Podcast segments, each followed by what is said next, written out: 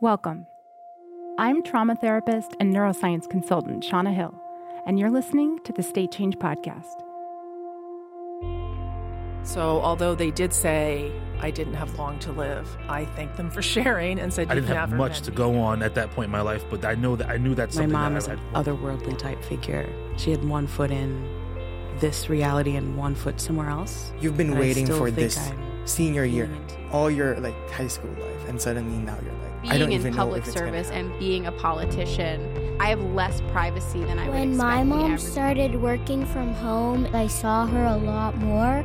She was in meetings all day, so it was like she wasn't there, but But she when we bring everyone to the table, it's beautiful and it builds the social cohesion that is rapidly eroding in so many parts of the world.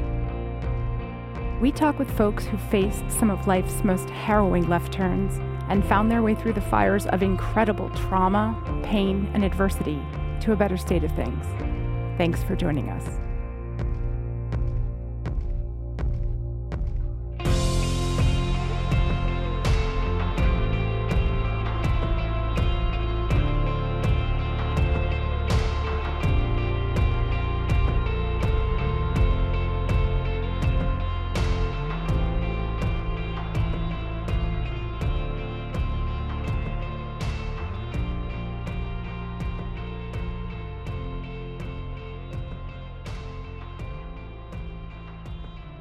Welcome. Today's episode of the State Change Podcast features one of the most powerful and hopeful conversations I've ever had in my clinical career with a combat veteran. I met Marlon Fisher earlier this year through our co working community when he shared a video of himself performing at a live storytelling event, sharing about his experience as a veteran of the U.S. war in Afghanistan. When I watched the video Marlon shared, I was struck by the resilience in his instinct to turn to the creative and performing arts as a way of processing his combat experience and connecting with others around his story.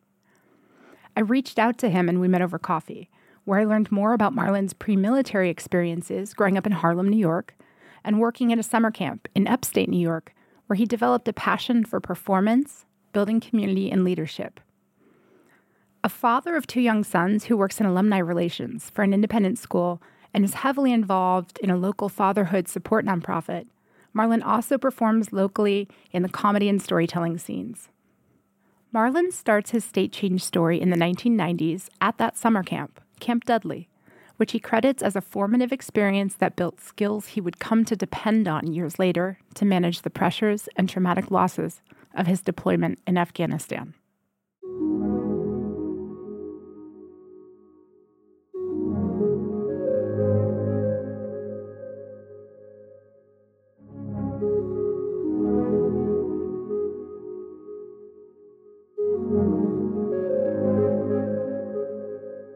So I went away to summer camp uh, right on Lake Champlain here, actually in Westport, New York, to Camp Dudley.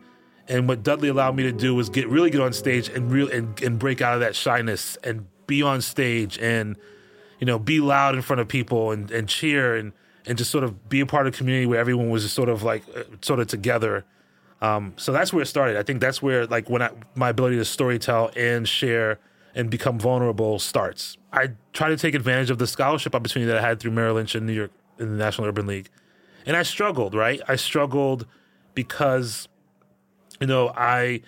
I, I didn't know what I wanted to do, and I tried this college and that college. I did this job, you know. I, I did retail, and I couldn't figure out what I really wanted to do. And my younger brother had already joined. Had joined the military at that point in time, and I thought it'd be a good idea that as an older, have my my brain fully developed, that I would join the army. So I joined a little later in life. I remember being in the barracks, and they were 17 year olds crying for, for to go home. And I always say to them, you know, I would always tell them to, to just toughen up. They sign up for it, um, but it wasn't easy. I was able to be a leader amongst a group of people from all over the country. You know, I was just thinking, I was visualizing this as you were talking about it. That you're 25, 26 years old, you know, by middle age, parent age, like we are now, that is young person, right? But you were older than some of these other soldiers, right, around you. And it, sounds like you had some awareness of yourself as the adultier adult in that setting, Right. right? Where did that come from? Where did that sense of um, your awareness of their vulnerability come from? Yeah. So up until this point in my life, I had spent a lot of most of my summers at Camp Dudley working with a lot of young young boys um, and men in a wilderness setting. And prior to joining the army as well, I worked for a wilderness therapeutic, a therapeutic wilderness camp in Florida. Um, we were taking youth out of prisons and and, were, and and plucking them right into the Everglades. That was quite the experience. That's where I feel like my leadership potential and abilities came in order to deal with people of different personality types and understand their vulnerabilities and what was going on for them. Yeah, that makes a lot of sense to me that even though I see you in this story as a young person, you felt like a leader and a bit of a, a role model and maybe even protector.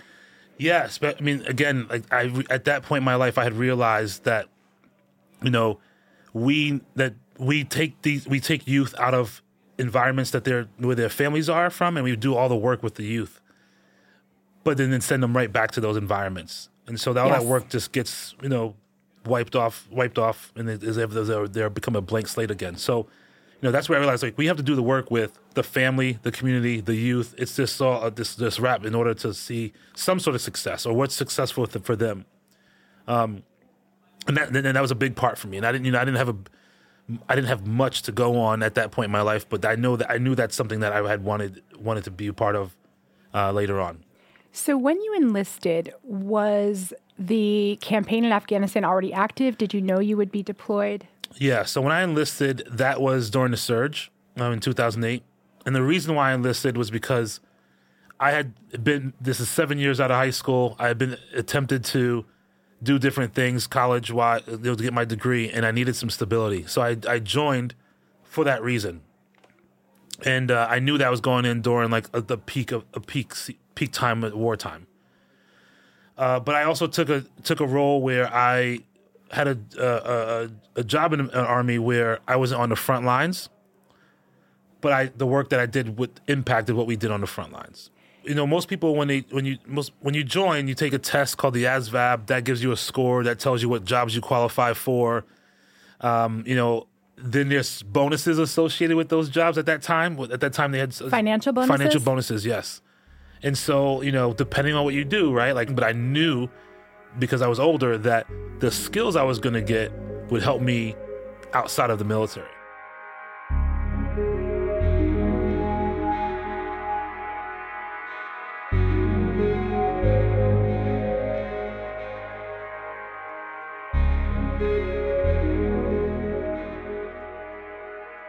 So, there was a real economic strategy for you in sorting your military experience. Right, right. I, I thought I would get out. Most people who took the job, the, the job, the became analysts, they would get out in in civilian world, work for, you know, the three letter agencies, right, and then work for law enforcement, that sort of thing. Um, and I thought that's what I would end up doing. But that's not what my my heart and what I've been doing my entire life up until this point was gonna would, would lead me to. I, I had to work with people in a way where I was always helping them.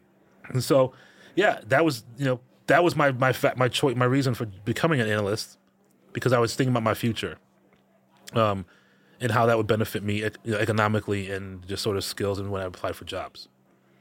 So, tell us a bit about Afghanistan. I remember the first night in Afghanistan. Uh, the first night I got to Afghanistan, there was I was I remember I was in um in a PT uniform. Uh, and I think was going to do laundry because we've been traveling for several days, and I was going to do laundry at one of the, the laundry huts, and we got uh the, the sirens went off for a rocket attack. And when that happens, you're supposed to you know get find the closest bunker, get down, because at that time the Taliban didn't have they weren't that accurate. They were just shooting off rockets, mortars, and they landed where they landed. So you never knew, right? You never knew. And so- How long had you been in country? This was my like less than 24 hours at this point in time. Okay. Yeah. And that was in Kandahar. Uh, Kandahar was big. You know, we had a lot of different, you know, our, of our partners there from other countries as well. But then during that time, I decided to, uh, and I remember I'm gonna, I started to start a video blog, like a vlog, on my laptop, and I just started recording my experience there. You know, hey, this is Sergeant so and so. This is me. It's day one. It's hot. You know, that sort of thing. Just recording what it was like.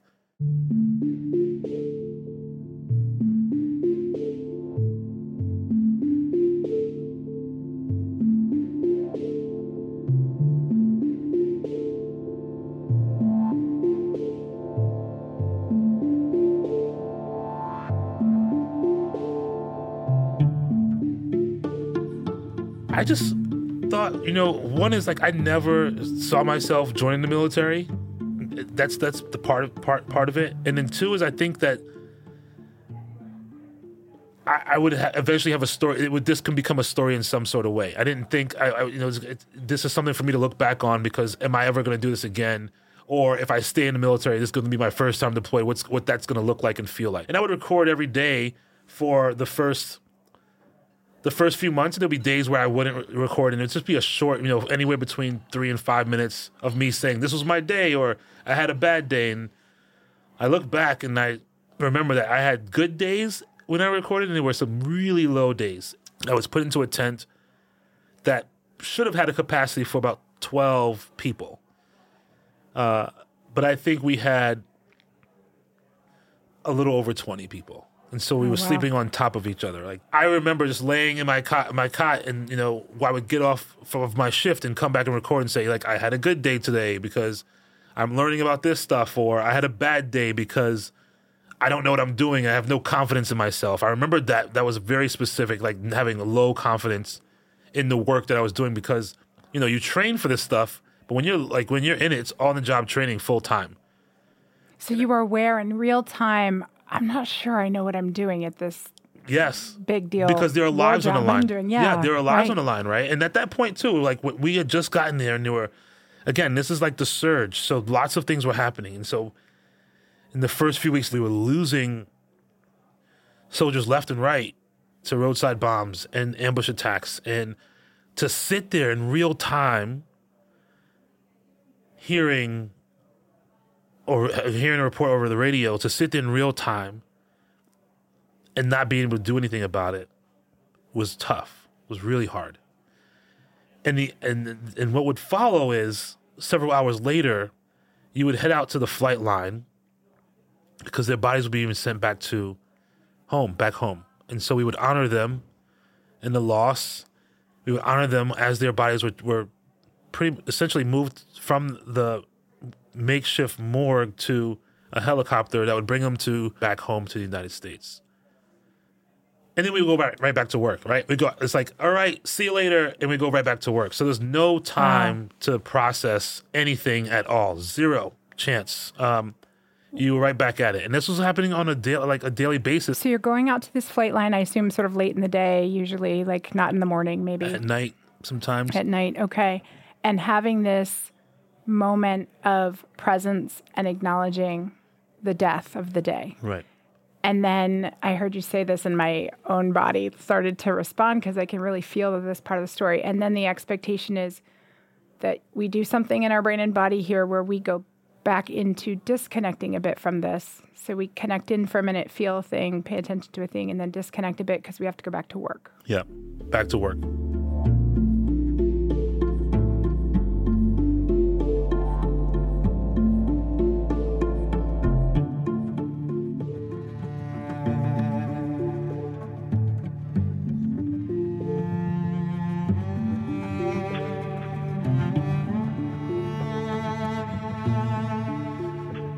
Yeah. And that back to work is, you know, information, right? Collecting information, gathering it, figuring out what to do with that that information to stop to stop what was happening. I just want to ask a question about that. I know that when you and I talked, you're comfortable talking about this part, which is that your job was connected to what would happen out and about where people's lives were on the line, correct? Yeah, in in some yes, in some way, yes. So I was You had a sense of connection and a little bit of responsibility and accountability yes, to those outcomes. yes. And specifically, I I was a yeah. So so everyone in the room is an all source analyst, and my job specifically, I was one of two people. We were subject matter experts in personalities.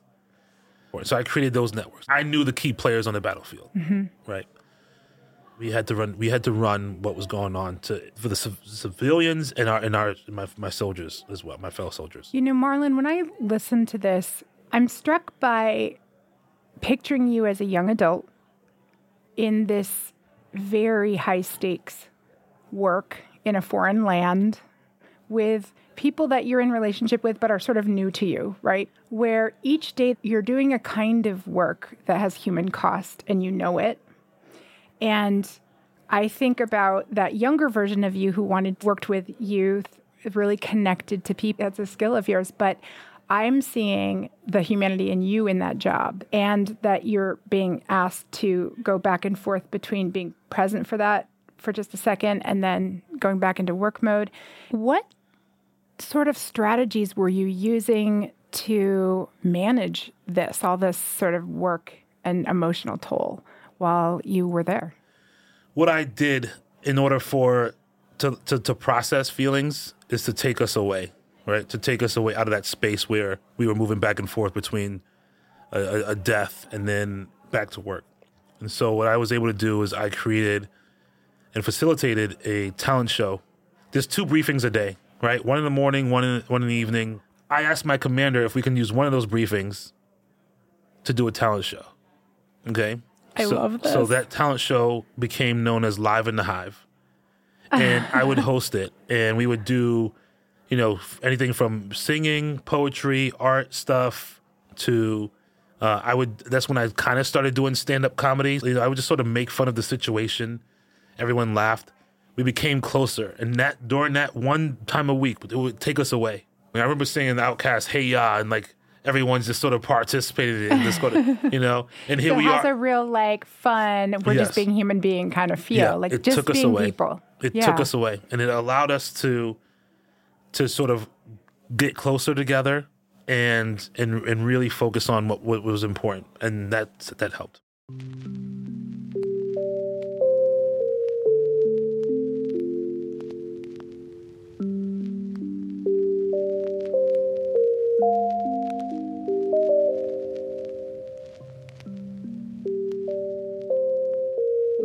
Coming to the end of deployment, we get to we leave, we pack up all our gear, we get to um back to Kandahar, and one of the our last nights there, uh, I'm laying in a tent with a few hundred soldiers. It's a big tent, and we're all in a all in cots.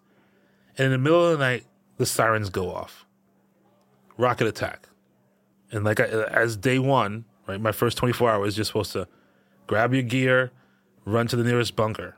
But instead of doing that, because we were so tired, not physically, just emotionally tired, like at this point, like no one, no one gave a, a f. Right? I remember lifting my head and looking around the this tent to see who was going to move, who was moving to run to the bunker. Nobody moved, and I didn't even move. I put my head back down and went to sleep, and you can hear explosions off in the distance. So it's true that those rockets could have hit you. Oh, for sure. But nobody moved. Nobody moved. Yeah, as a trauma clinician, I just see the collective trauma response in that, right? That that's the end of the deployment feeling. Mm-hmm. And that's actually sort of science of how that kind of wear and tear and traumatic stress works, right? Which is that our systems get so accustomed and and self-protectively disconnected from risk Yes. because we aren't really built to sit in high risk day after day. That's our systems can't really do that. And so the the following day after that, everyone gets up and we're like, "Did you hear that? Did you hear that?" Again, it just was like it's like nothing happened. But on, but we had to move out of this tent because there was a new unit coming in. And as I'm walking out, I bump into a kid who I've know who I knew from summer camp, Doug Green. Doug Green, when we were at camp together, gave me a present uh, in a brown paper bag. And Doug meant this as a joke, but like it was a bag of shit. Like he shat into a brown paper bag and gave this to me as a present. so he gave me a bag of shit, and we shared this story with him and his soldiers and my soldiers, and like we went separate ways. That was my last time seeing Doug. A few months later, died in a, uh, uh, in a during an ambush I, IED attack.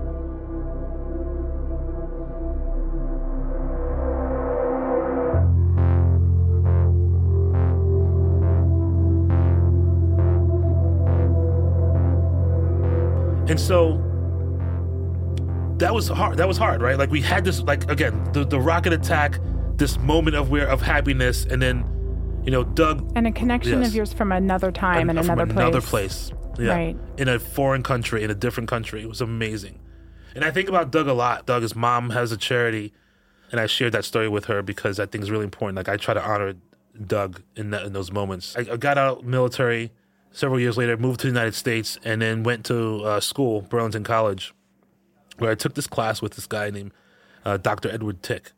And he had this program called Soldier's Heart, and I learned a lot about the hero's journey through, you know, the hero's journeys, right? So the hero's journey is, you know, you're born, you're taught to go to war, you go slay the dragon, you come back, everyone's like, hey, like, welcome back. And that doesn't happen that often for, Amer- for soldiers, American soldiers especially. And so what, what Dr. Tick would do is take Vietnam vets, vets back to Vietnam to close it off Oh, and meet wow. with other, would meet with actual Vietnam vet, like v- Vietnamese soldiers and do this thing. And it was like really cool. And I was like, I should probably do that too. But it's really cool. So it closes it up. It closes that loop from like the, the, the PTSD that, that it was suffered. So you learned from him way back here in Vermont, post deployment, post military mm-hmm. life, about the idea that maybe reconnecting or somehow processing and returning or having some relationship to that hero's journey arc was Yes. that the, is that the Yep. right idea Yep. was was a way to have healing Yes. And, and I, that made sense to you and it made a lot of sense to me because when I look back at my deployment and the personalities that were there, there were people who were indirectly um, impacted by recommendations that I made, families, daughters, wives, you know, so on and so forth, who were who were somewhat indirectly impacted by my recommendations. By your work. By my work, and I th- and at that time I would th- and I would think like you know I'm just doing my job, but now I look when I look back at it today, I'm like you know what? Like there were there were five Marlon Fishers in this country, five. I could have gotten the wrong Marlon Fisher, i see right? So coming back, having space from this, doing some of this processing, I'm hearing you say that there's a thing inside me that lingers, right? Like, did I did I do wrong things, Right. right? Did something I do do something that harmed people? Right. And I want to say that as someone who cares a lot about uh, veteran mental health and uh, works as a trauma clinician, that I think a lot about how in Afghanistan and Iraq, in this newer generation of returned vets, we have really failed, really, really failed to bring the best tools and science that we really have around healing trauma to them. And there's a lot of reasons for that. Many of them are structural, like the, you know, the VA system is its own system, and there's all kinds of reasons. But uh, when you when you say that you learned this back here, not from the military, that you might need more process or that there were things that you were going to have to keep doing to attend to this experience you'd had, I hear that you were really on your own. And and that you fell into maybe some some ideas and some supports, but that is that a fair characterization that when you come back and you leave the military, it feels like you're on your own? Yes and no, right? I feel like it depends on your personality type. I have always stayed in contact with anybody who I've come in contact with in terms of like building a community. So when I left, I'm st- like even today I'm still in contact with my my roommate, my battle buddy, you know, uh, all my friend, all the people who I did live in the hive with. We we talk all the time, you know, as much as I can. So you're you're I call this a people keeper. You're yes, a people I'm a keeper. people keeper. Yep. Yes, I'm a people keeper. Uh, some people, right? They'll just do their own thing. They just don't connect. They don't want to be in contact with that part of their life, right? Um, I was lucky enough because, again, I feel like I went in at an age where I was able to understand how things impact me and know how to ask for help and know how to reach out and use my supports. The military does give you the tools when getting out. We get the tools. Some people get the tools what I've learned in my work with youth is I'm going to give someone a tool, but I'm also going to show them how to use it. Yes. What you just said is actually why this podcast even exists mm-hmm. because it is actually a great way to learn how to apply strategies, tools, changes, etc. And the part that you said about, you know, it's not that we don't get some information or tools, but that it's sort of that implementation into my life, right? That's the tricky part. is also where I see your resilience in Right. this story that you are a people keeper, you're a storyteller, you build community. And in all of the parts of your story, I see you doing that, just doing that over and over and over in ways that sound like it contributed to you really having this community and and not being in isolation Right. then with this. really important. Uh, I, I just took my kids to see uh, Angela Davis, and we didn't catch her whole talk. We didn't catch her whole talk. It was late in the evening, it was past my kids' bedtime. But I did catch a very important piece. What Angela was saying is that through all her trials and tribulations that she went through, having a community was helped her get through all of that. And it's so important to have a community, and I stand by that hundred percent. Um, it's, it's why I help my children build community right now and, and help teach them the impact of having good friends and close friends and trusted people around them.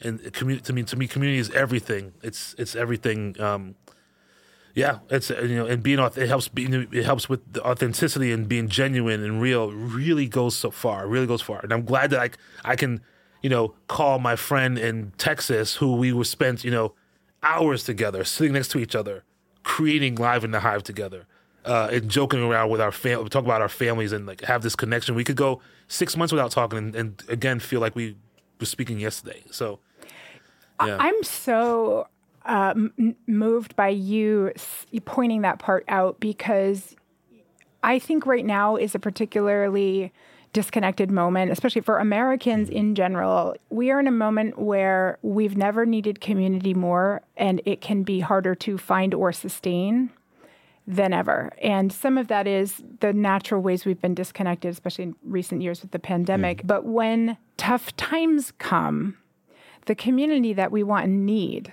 right? Whether it's a personal tough time or a national tough time or a global tough time, the community that we want and need has to have that trust in it. Mm-hmm. And it has to, right? It has to be a place where you don't have to be on, it has to be a place where there's like a deep knowing. And every veteran I know who is in contact with at least a few very trusted buddies of some kind will turn to those people in all kinds of time of difficulty, right? Specifically to those people. And I don't know if that's true for you, but I saw your face light up talking about the Live in the Hive friend. And mm-hmm. I thought, yeah, that's a shared experience that probably translates across all kinds of other difference. Right? So, yep, it's all about that shared experience and, and that connect, how that shared experience allows you to have that a really special bond, really special bond. Yeah.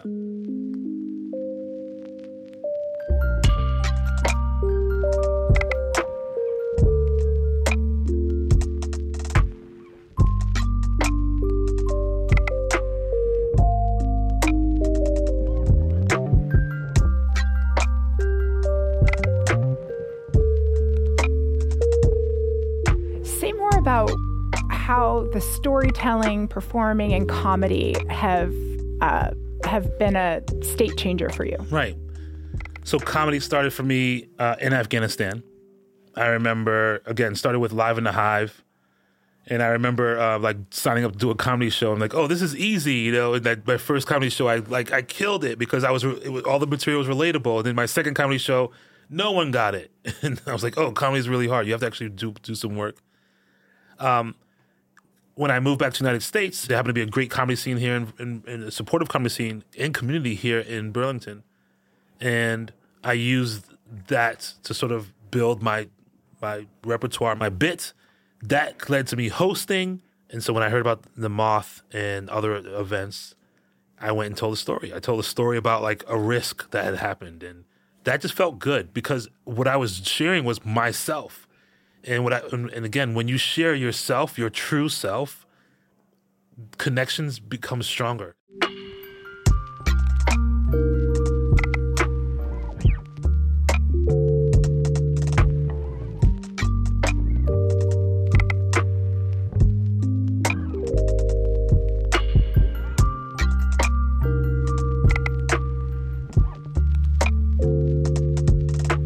I walk around this town. There are people like, oh, hey, Marlon. And I have no idea who they are, but they know who I am and they feel connected to me because I shared a true Yes. version of myself. If I share a fake version of myself, they probably wouldn't say anything to me when I'm walking around the market or anything like that. But I've learned I've that those relationships matter. Those like even if I'm like presenting to 200 people in a room, it still matters because I'm impacting those people or anybody who's telling a story that's true and authentic and, and about themselves. Really, it re- those, some people can relate to those stories, right? I re- I think this is hugely important that you're not just saying storytelling has been great for me or I enjoy this. You're saying a kind of storytelling where I show up with my whole self and I show up kind of like honest and and really put myself in it. And, you know, as a clinician, as a trainer, as someone who speaks on mental health, one of the things I find myself saying a lot to people is that, uh, is essentially reassuring them that people will meet vulnerability with vulnerability almost every time. And they will meet authenticity with greater authenticity almost every time.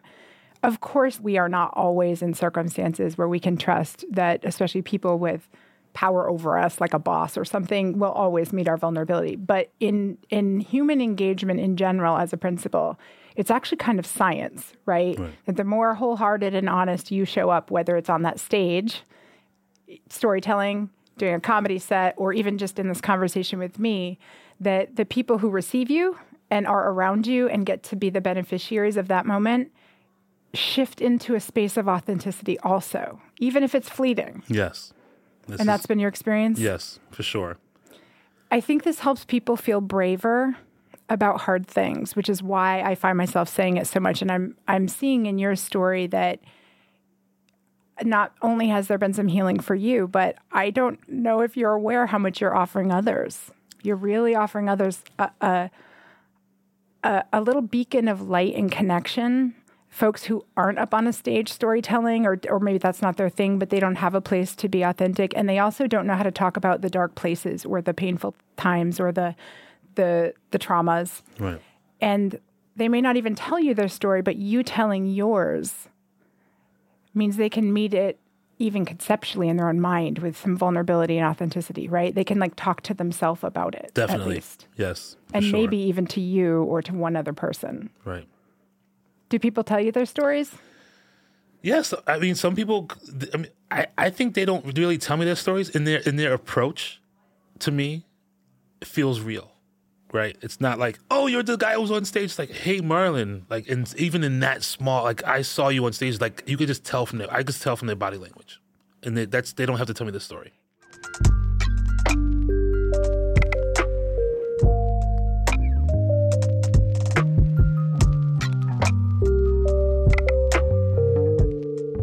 You know, the through line I hear throughout your story uh, with Myland is that you have some personality traits, Marlon, that always were going to be sort of like working on your team, as I like to say in therapy for folks. You know, that that human beingness, the humor, the ability to connect with folks and build community.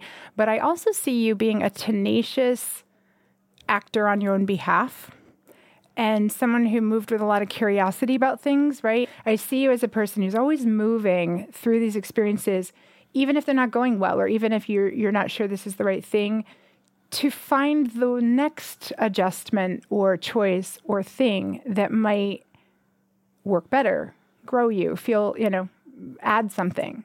The Live in the Hive, really practical example of you thinking of something that's not just like a cool idea, but really was meaningfully something you needed and your peers needed. Yeah. Right? One thing I know, and I want to give you just a moment to talk about before we end today, is that you are still in real time building new ideas. And uh, one of those is an organization called Dad Guild here in Burlington. I'd love it for you to say a little bit about what's going on with Dad Guild. Yeah. So, a, a good friend of mine, Keegan Alba, started this Facebook group several years ago. And the Facebook group was just, hey, dads, let's meet at this playground. Let's meet at this playground let's meet at this coffee shop. And so that turned into uh, Keegan having this great idea to create a nonprofit. So we developed a board and we, we followed our strategic plan, you know, and here we are, you know, three years later, or a little more than three years later, and we have, you know, we have money in the bank, but a thousand people who receive our, our mailings and, uh, and attend our events. And our events are anything from, you know, um, some educational things go, happening to book groups, uh, library play groups. Uh, uh we do a dad's night out. More like you know, a, bu- a you know, bunch of guys, uh, father identifying people coming out and sort of bu- and building a community, right? And which is which has been a lot of fun to watch. And Marlon, thanks for sharing such a vulnerable story. Thank you for having me. Yeah, I you know again, like I said, sharing stories. You know, whoever listen, who, uh, to your listeners, like this is why I do it, and I just know, I just know why it's important.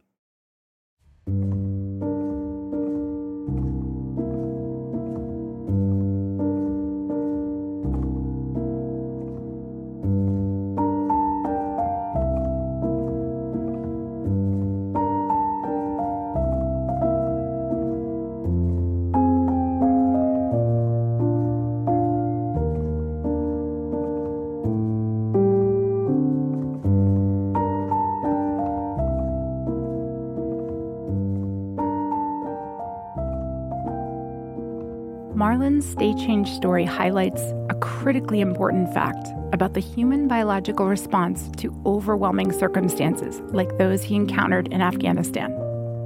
That social connection, a sense of community, humor, and creativity are powerful agents of personal and group resilience. The science behind this is resounding. Our brains and bodies feel safer, and we generally function best when we have a sense of social belonging and a place for fun and creative expression in our lives, especially in difficult times. But Marlon's resilience did not come from reading a book or studying it.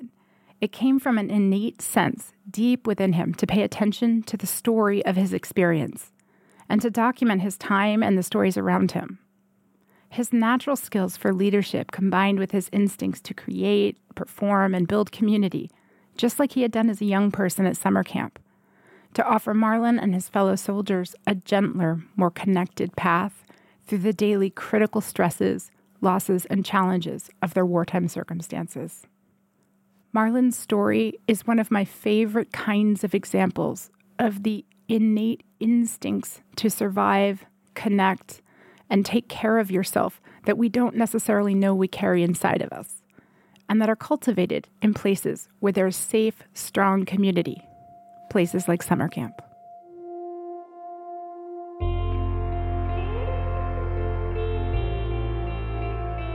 The State Change podcast is a production of State Change Media and recorded at Dialed Studio in Burlington, Vermont, on the shores of beautiful Lake Champlain. Our producer and sound engineer is Will Davis, our story editor is Laura Rose Shepard, and I'm executive producer and host, Shauna Hill. Our show's theme music is by Phantoms, with additional episode music by Chelsea McGaw, Falls, Solitude, and the Europa Protoharmonic Symphony Orchestra.